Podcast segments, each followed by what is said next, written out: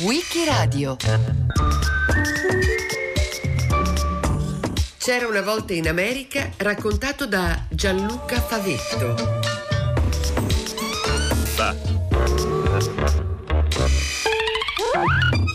Tutto comincia in una fumeria d'oppio. Tutto comincia con l'oppio e in quella fumeria tutto finisce con l'oppio, che è una droga che rallenta i riflessi, accende l'euforia, eh, rallenta la vitalità del corpo e aumenta le capacità visionarie, capovolgendo il tempo, annullando la memoria e proiettandoti nel futuro.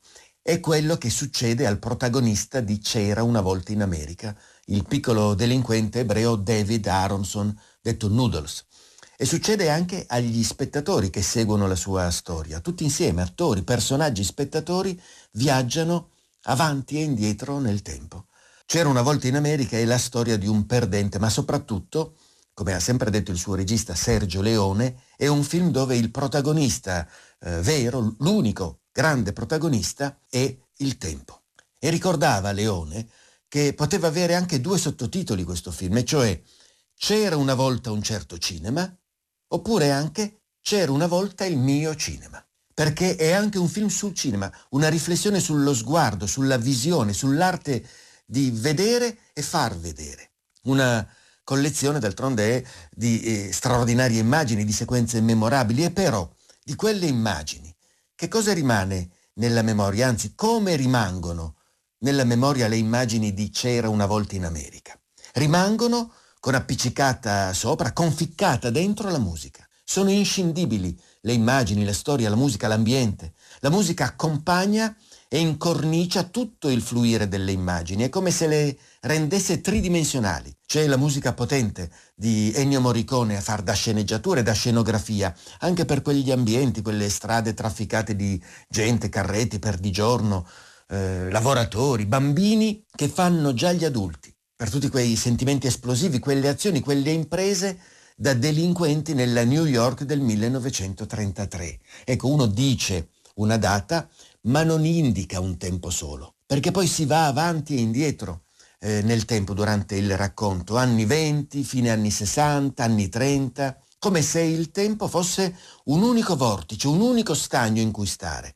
Anno millenovecentotrentatré, anno millenovecentosessantotto, anno millenovecentoventidue. Sono come dei cartellini appesi alla merce, delle etichette, e la merce è la storia, una storia di amicizia, amore, tradimento, eh, morte, violenza. Una storia violenta, con molta tenerezza però. E più volte eh, la storia va avanti e indietro fra anni diversi, e non sono dei semplici ehm, flashback, non si possono considerare solo flashback oppure scatti temporali in avanti.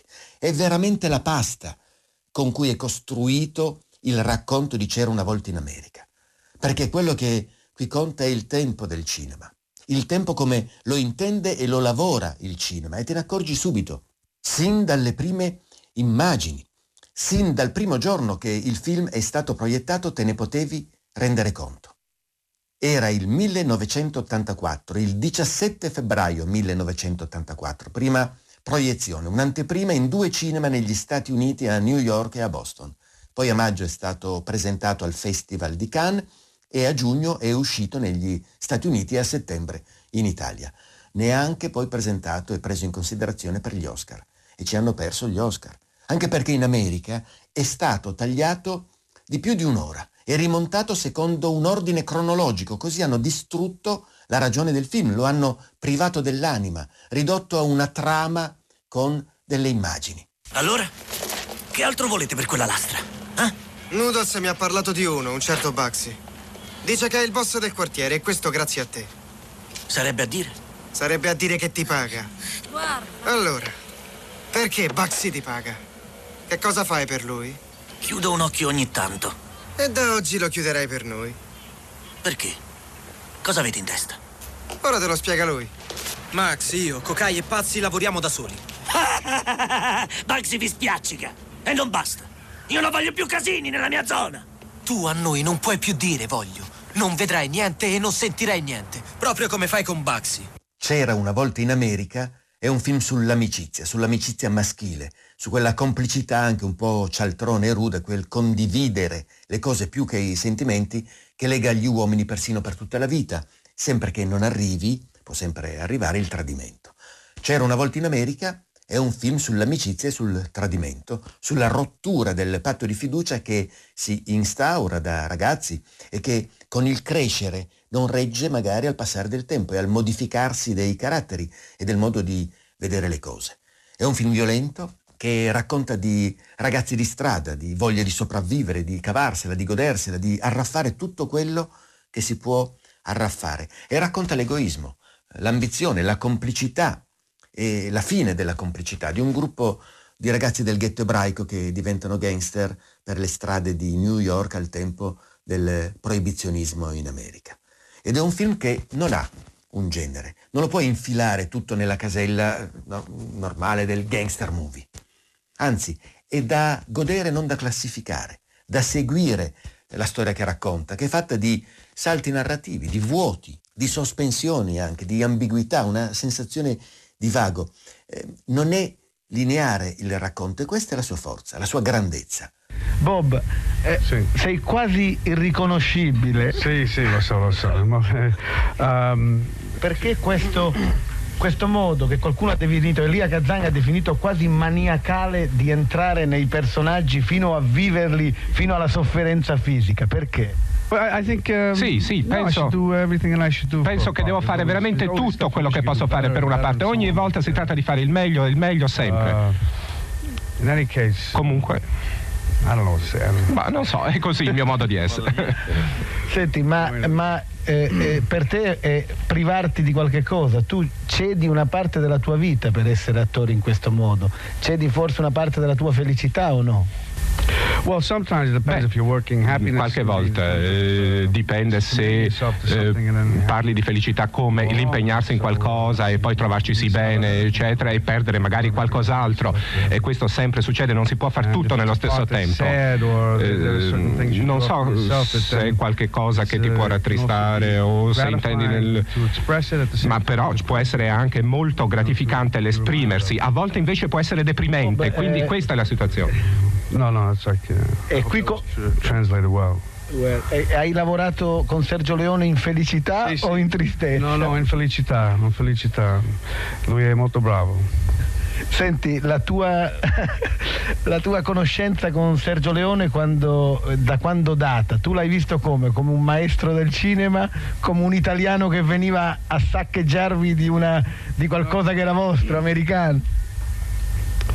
No, infatti abbiamo, siamo cresciuti tanti anni fa, per quasi otto nove anni fa. Io ho prodotto proprio questo film. Allora? Dieci anni fa. Dieci anni per, avere una, per, avere, per compiere un sogno. No, per compiere un sogno che poi si è realizzato, è quasi diventato un incubo durante il periodo, perché io pensavo proprio di non realizzarlo più il film.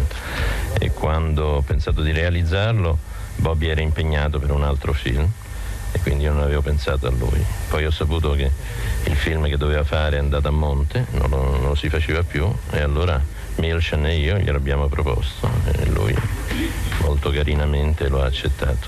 Tratto da un libro uscito negli anni cinquanta, l'autobiografia di un piccolo gangster, eh, C'era una volta in America, ha una gestazione molto lunga e complicata. Sono passati dieci anni per arrivare alla fine della sceneggiatura lasciata, mollata, pensata, ripensata. Eh, ce ne sono voluti cinque poi per scriverla eh, la sceneggiatura, e ci hanno messo le mani in sei eh, sceneggiatori, perché c'è anche Morricone con le sue musiche a far da sceneggiatore. Eh, poi si è dovuto trovare il produttore. Le riprese sono durate da giugno millenovecentottantadue ad aprile millenovecentottantatré, dieci mesi. E si è girato in America, a New York, in Florida, poi anche si è saliti in Canada, si è venuto in Europa, a Parigi e poi in Italia. Ed è venuto fuori un film di quattro ore e mezzo. E Leone stesso eh, ha voluto eliminare qualcosa eh, nel montaggio e non se ne è pentito. Il di più, diceva, no? E diceva che i tagli, quelli fatti da lui però, eh, hanno giovato al film. Un film che ha quattro durate. Insomma, nella versione cinematografica licenziata da Leone dura tre ore e quarantanove minuti. Nella versione scempio, per il mercato statunitense, un insulto al lavoro del regista, dura due ore e venti minuti.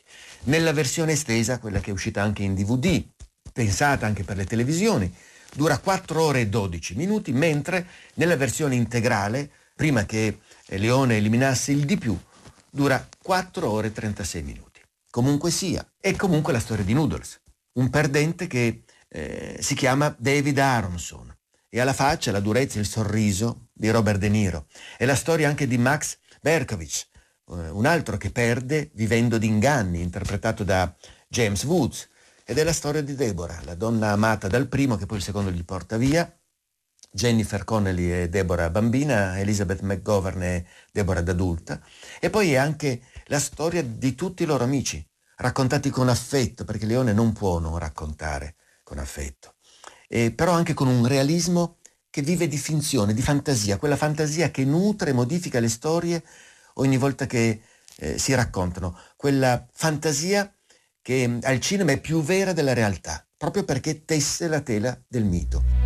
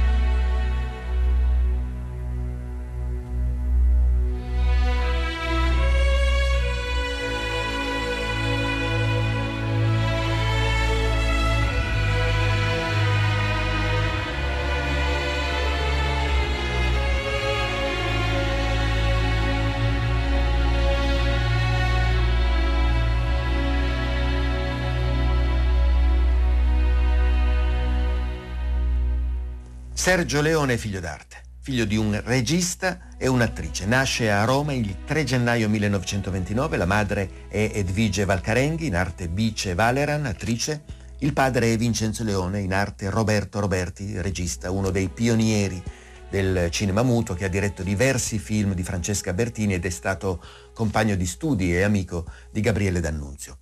Eh, madre e padre si sono conosciuti su un set cinematografico a Torino nel millenovecentoquattordici e quindici anni più tardi nasce Sergio, figlio unico, che con due genitori così comincia a lavorare nel cinema a diciotto anni. E il primo lavoro, assistente volontario per Ladri di biciclette di Vittorio De Sica. Per questo film fa anche la comparsa, è un prete, è vestito da seminarista. È stato anche assistente alla regia del padre, poi di Alessandro Blasetti, anche di Mario Camerini, ed è stato anche direttore delle seconde unità di alcuni film americani che hanno girato a Cinecittà, fra tutti Ben Hur. Nella sua carriera di regista, trenta anni, è morto nel millenovecentottantanove a sessanta anni, il trenta aprile, per infarto, e a gennaio aveva appena firmato il contratto per il nuovo film, titolo provvisorio Leningrado, che doveva rievocare i novecento giorni dell'assedio di Leningrado durante la Seconda Guerra Mondiale, protagonista ancora Robert De Niro. Ecco, quello sarebbe stato il nono film di Sergio Leone, che appunto nella sua carriera trentennale ha diretto otto film, otto film e mezzo. Il mezzo sarebbe Il mio nome è nessuno, millenovecentosettantatré, con Terence Hill e Henry Fonda, eh, firmato da Tonino Valerii, di cui però Leone, anche produttore, ha girato diverse sequenze, forse le più belle. La prima regia è del millenovecentocinquantanove, Gli ultimi giorni di Pompei, di cui è stato anche cosceneggiatore. Doveva essere il regista della seconda unità, ma Mario Bonnard, il regista titolare, abbandona e tocca a lui prendere in mano le redini del film, anche se nei titoli di testa non viene accreditato. Così ufficialmente il suo primo film è Il Colosso di Rodi, millenovecentosessantuno. Passano tre anni e arriva la trilogia western, la trilogia del dollaro, e Sergio Leone, l'iniziatore di quel sottogenere conosciuto nel mondo come spaghetti western. Per un pugno di dollari, millenovecentosessantaquattro, che Leone firma con il nome di Bob Robertson, per fare un po' il verso eh, agli americani, ma soprattutto in omaggio al padre che si firmava Roberto Roberti, così qui lui risulta Bob, figlio di Roberto Robertson. Eh, secondo film della trilogia Per qualche dollaro in più, millenovecentosessantacinque, e poi Il brutto, il buono, il cattivo, millenovecentosessantasei. Protagonista di tutti e tre Clint Eastwood, che viene scoperto, riscoperto e lanciato proprio da Sergio Leone. Nel millenovecentosessantotto il primo capolavoro, C'era una volta il West, onirico, violento, che lavora sul mito della frontiera con Henry Fonda, Claudia Cardinale e Charles Bronson. Eh, l'ultimo western della storia del cinema, e però il primo western girato dopo la morte del genere western. Ecco, si può definire così.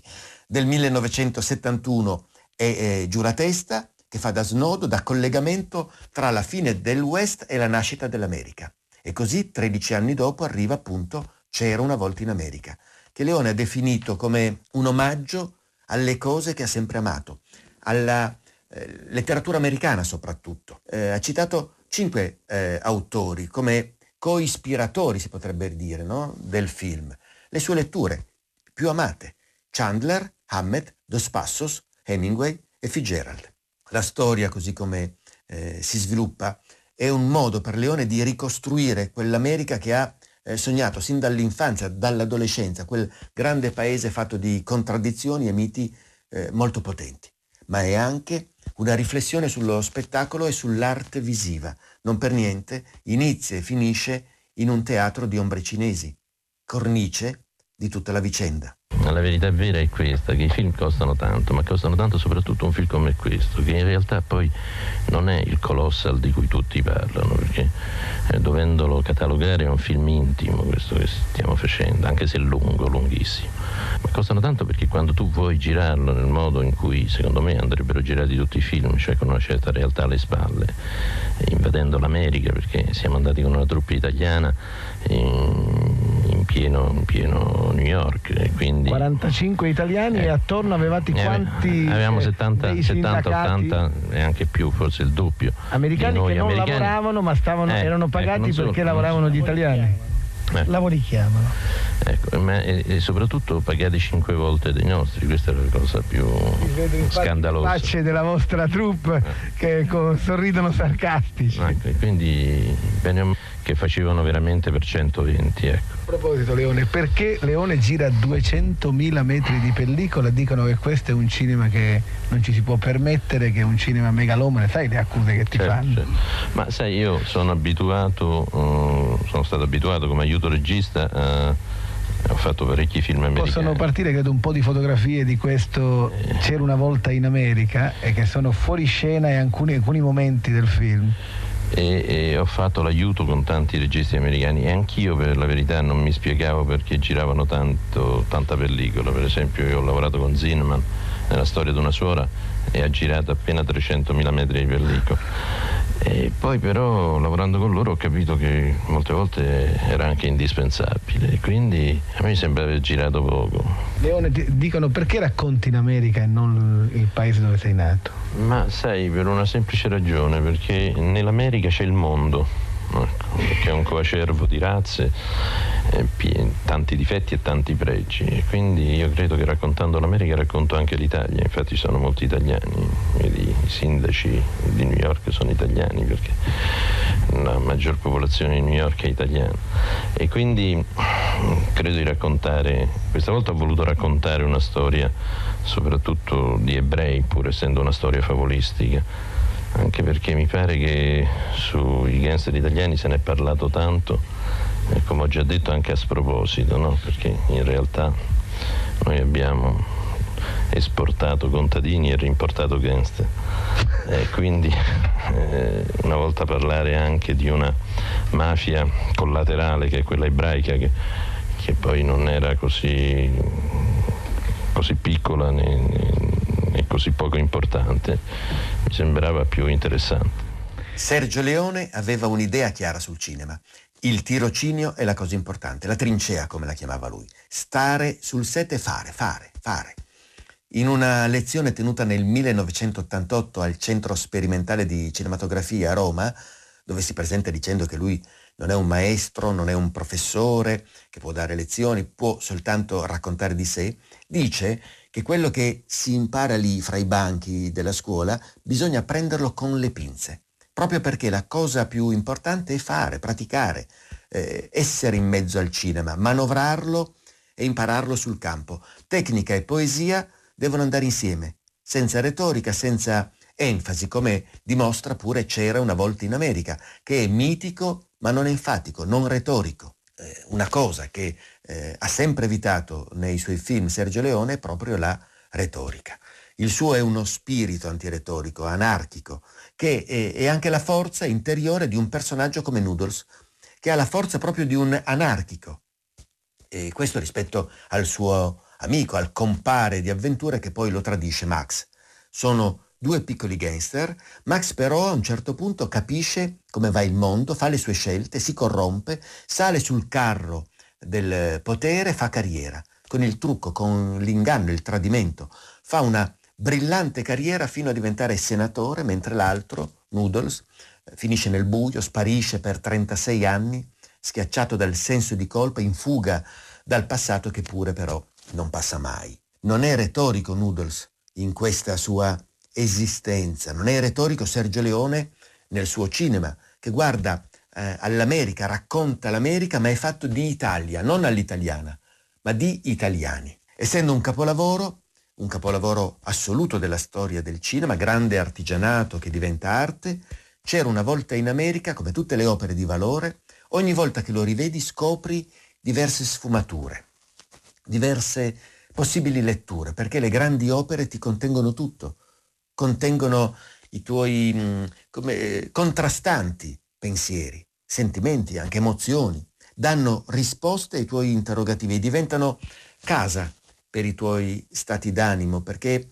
non sono soltanto un libro, una musica, un film, sono qualcosa di più, sono un modo di vedere le cose e di fartele vedere. Per esempio nel caso di eh, Leone e del suo lavoro di regista, la musica. Il sodalizio fra Sergio Leone ed Ennio Morricone, che peraltro si sono conosciuti sin da bambini sui banchi di scuola all'elementare. Leone ha ripetuto spesso che il suo miglior sceneggiatore era Ennio. Eh, succedeva così, come è accaduto anche per C'era una volta in America, a parte il primo film, eh, per un pugno di dollari, in quel caso lì, eh, Morricone aveva già scritto la musica per conto suo e Leone, ascoltandola, eh, la scelta per questo suo western, ma normalmente con tutti gli altri film succede così. Leone va da Morricone e gli racconta la storia, gli spiega eh, i personaggi, gli fa comporre la musica non sulla visione del montato, quindi non vede niente Morricone, ma eh, molto prima di girare il film compone, non c'è nemmeno il primo ciak. Poi la musica viene incisa con una piccola orchestra e viene portata sul set, è fatta suonare lì come un playback durante le prove e poi anche mentre si gira. Gli attori recitano ciascuno con la sua musica. Per non impazzire dovevi non pensare che fuori c'era il mondo, proprio non pensarci, dovevi dimenticarlo. Eppure sai, gli anni passavano, sembrava che, che volassero. Strano, ma è così quando non fai niente. Ma due cose non riuscivo a togliermi dalla mente. La prima era Dominique, quando prima di morire mi disse sono inciampato. E l'altra eri tu.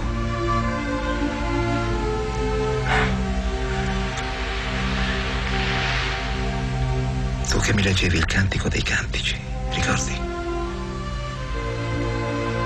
Oh figlia di principe, quanto sono belli i tuoi piedi nei sandali. Sai che leggevo la Bibbia tutte le sere e tutte le sere io pensavo a te. Il tuo ombelico è una coppa rotonda dove non manca mai il vino. Il tuo ventre è un mucchio di grano circondato da gigli. Le tue mammelle sono grappoli d'uva. Il tuo respiro ha il profumo delicato delle mele.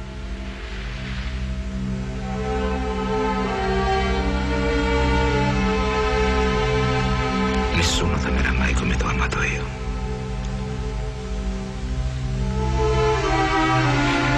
C'erano momenti disperati che non ne potevo più e allora pensavo a te e mi dicevo Deborah esiste e là fuori esiste, e con quello superavo tutto. Capisci ora cosa? cosa sei per me.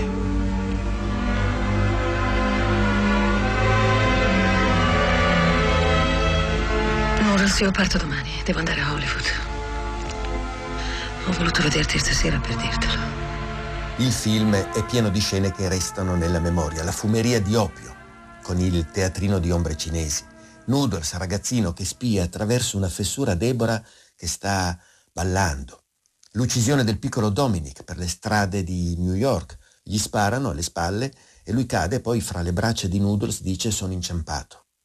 E poi il modo, la scena dove eh, vengono su le casse di whisky gettate in mare dai contrabbandieri con l'idea loro, no, di recuperarle con il sale e un pallone pieno d'aria che le riporta a galla.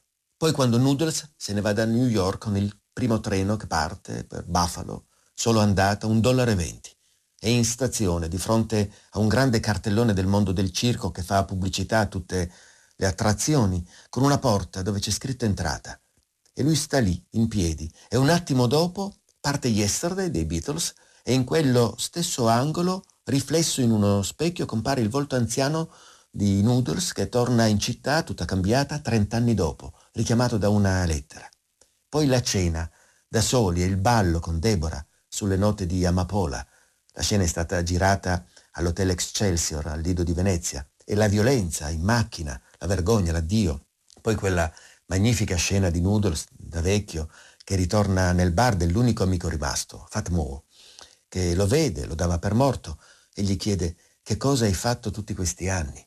E Noodles risponde, come scrive Proust all'inizio della Recherche, sono andato a letto presto.